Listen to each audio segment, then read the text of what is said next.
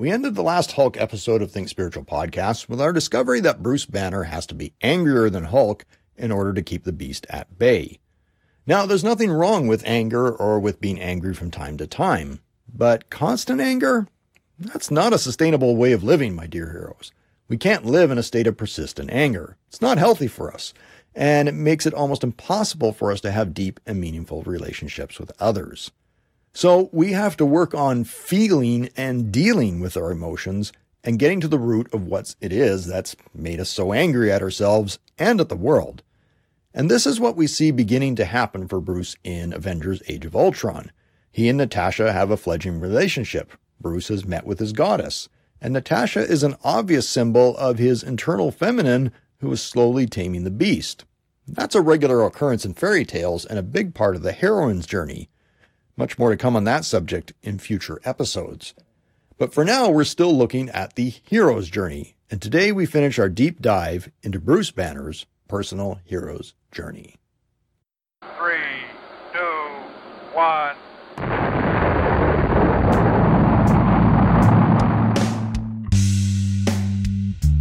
Hello, spiritual seekers, and welcome to the final installment of our series about Bruce Banner and the Incredible Hulk as portrayed in the Marvel Cinematic Universe. Ang Lee's Hulk included, which, yes, I know is not canon, but I feel I made it work. Go and watch part one, please. Anyway, as always, I'm your host, Mark, and as I've already brought up Avengers Age of Ultron during the introduction, let's get right back into Bruce Banner's and Hulk's personal spiritual journeys. So, yes, in Age of Ultron, Bruce has met with his goddess Natasha, and Hulk the Beast is slowly being tamed. Bruce, however, is still mired down in fear and anger, and his default habits are kicking into high gear once again.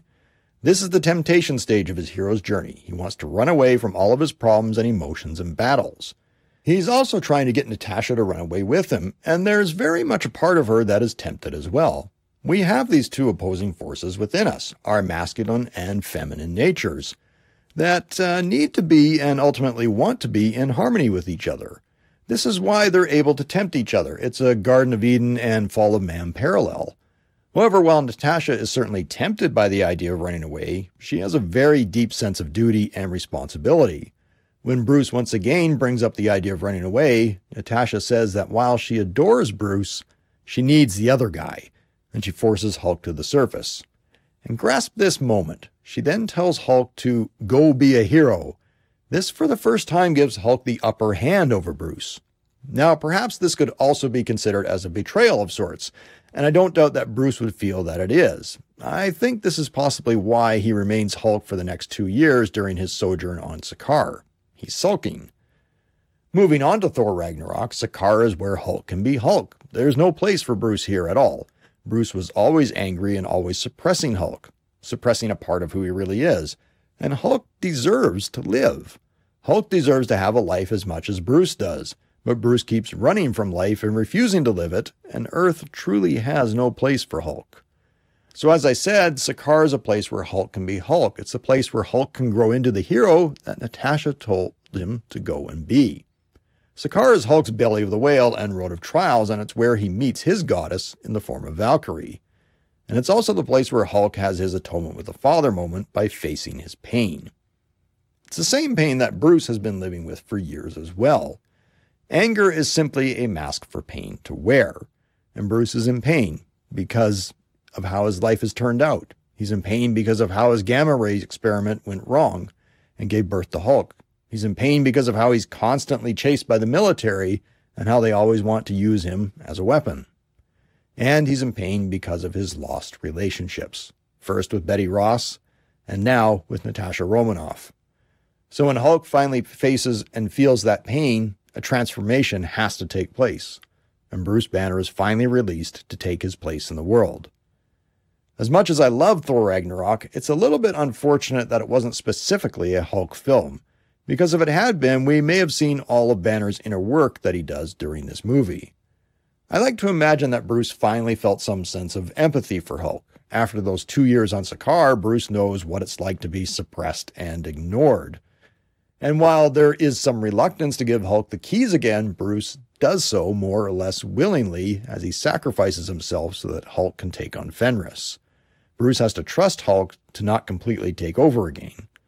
Which brings us to the mysterious events of Avengers Infinity War and Hulk's refusal to join the fight against Thanos. Did Hulk refuse to fight because he was afraid, or was there some other reason? Well, as with most subjects, I do have an alternate opinion on this. I believe there are two reasons that Hulk refused to come out.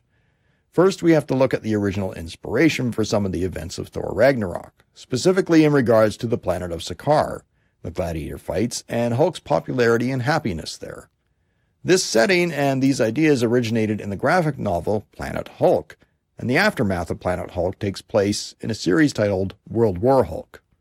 World War Hulk gave rise to a version of Hulk known as Worldbreaker Hulk, and Worldbreaker Hulk is something that is beyond Thanos level dangerous. To throw a Wikipedia quote in, writer Greg Pak described the Worldbreaker Hulk shown during World War Hulk as having a level of physical power where Hulk was stronger than any mortal and most immortals who ever walked the earth, and depicted the character as powerful enough to completely destroy entire planets. So that's the first reason I believe that Hulk refused to come out. In order to defeat Thanos, Hulk would have to become something powerful enough to literally crack the earth in two. What's the point in returning home only to destroy it? The second reason I believe Hulk wouldn't emerge is because while Hulk has certainly learned to become a hero, Bruce Banner hasn't. Bruce needs to learn that he has the capability of being a hero, even if he isn't strong enough to throw tanks and suplex giant wolves. And when Hulk refuses to come out enough times, Bruce finally has had enough.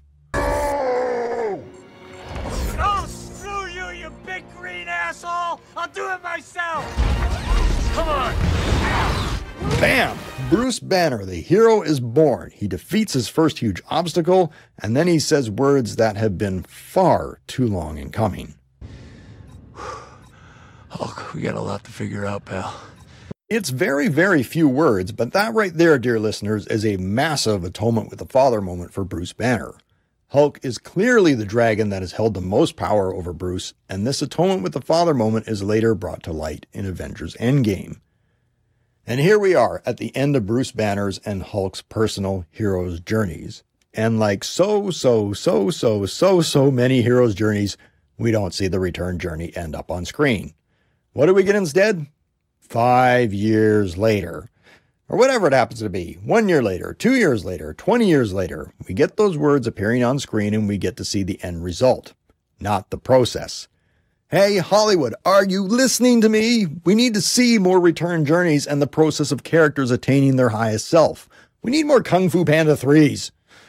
So, yes, we do get to see Bruce and Hulk at peace with one another. We get to see Banner Hulk at the attainment of his highest self. We hear Bruce's tale of how he spent a year and a half working to bring all of his best attributes into alignment. For years, I've been treating the Hulk like he's some kind of disease, something to get rid of. But then I start looking at him as the cure. I put the brains and the brawn together. And now look at me. Best of both worlds. And once he shifted that perspective, Bruce Banner was able to achieve being a master of two worlds and even the freedom to live by using all of his gifts to bring his friends and team back to wholeness once again. However, as I said, we don't get to see Bruce's return journey on screen, and perhaps it's largely because Avengers Endgame is the culmination of Tony Stark's hero's journeys, and the closing of that story. And there we have it, dear listeners, my interpretation of MCU Bruce Banner's personal hero's journey. Thank you very much for listening today. Please like, share, comment, criticize, and subscribe. I would love to hear your opinions on this particular Hulk saga. I have been your host, Mark. This has been a Think Spiritual podcast, very deep dive into the characters of Bruce Banner and the Incredible Hulk and their personal heroes' journeys throughout the Marvel Cinematic Universe films up to Avengers Endgame. Who knows if there will be more Hulk to be seen in future releases? I'm suspecting and voting for She Hulk to make an appearance very soon. Regardless of the future of these stories, I know that your story still has many pages in it, and that as you continue to change yourself, you will become at one with all parts of yourself, and by doing so, you will bring amazing changes to the world around you. You have all the weapons and knowledge you need within you, and I will see you on the next episode of Think Spiritual Podcasts.